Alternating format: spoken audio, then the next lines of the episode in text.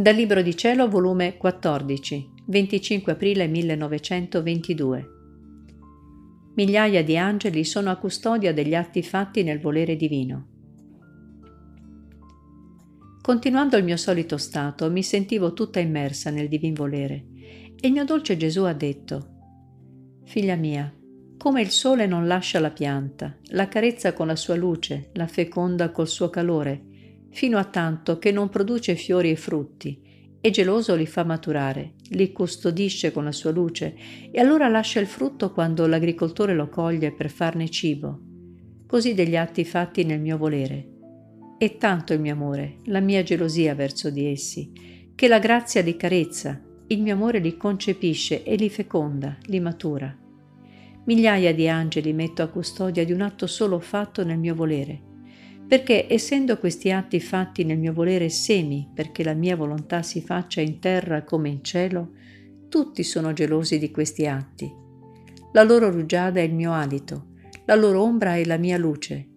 Gli angeli ne restano rapiti e riverenti li adorano, perché vedono in quest'atti la volontà eterna, che merita tutta la loro adorazione.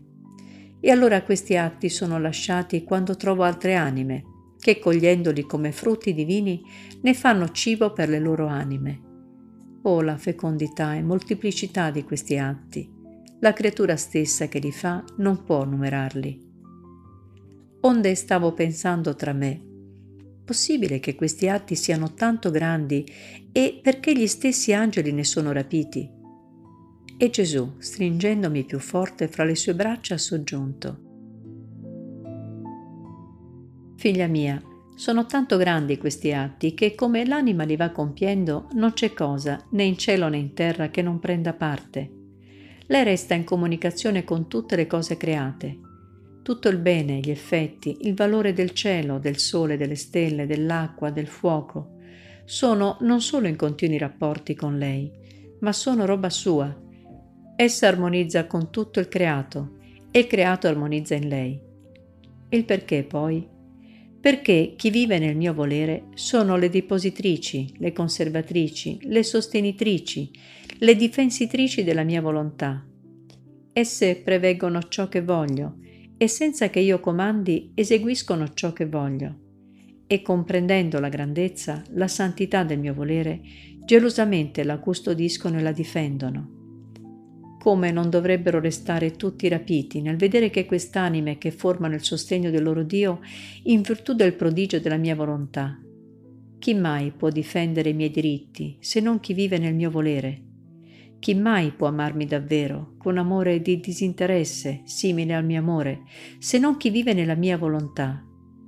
Io mi sento più forte in queste anime, ma forte della mia stessa fortezza sono come un re circondato da fidi ministri, che si sente più forte, più glorioso, più sostenuto in mezzo a questi suoi fidi che da solo.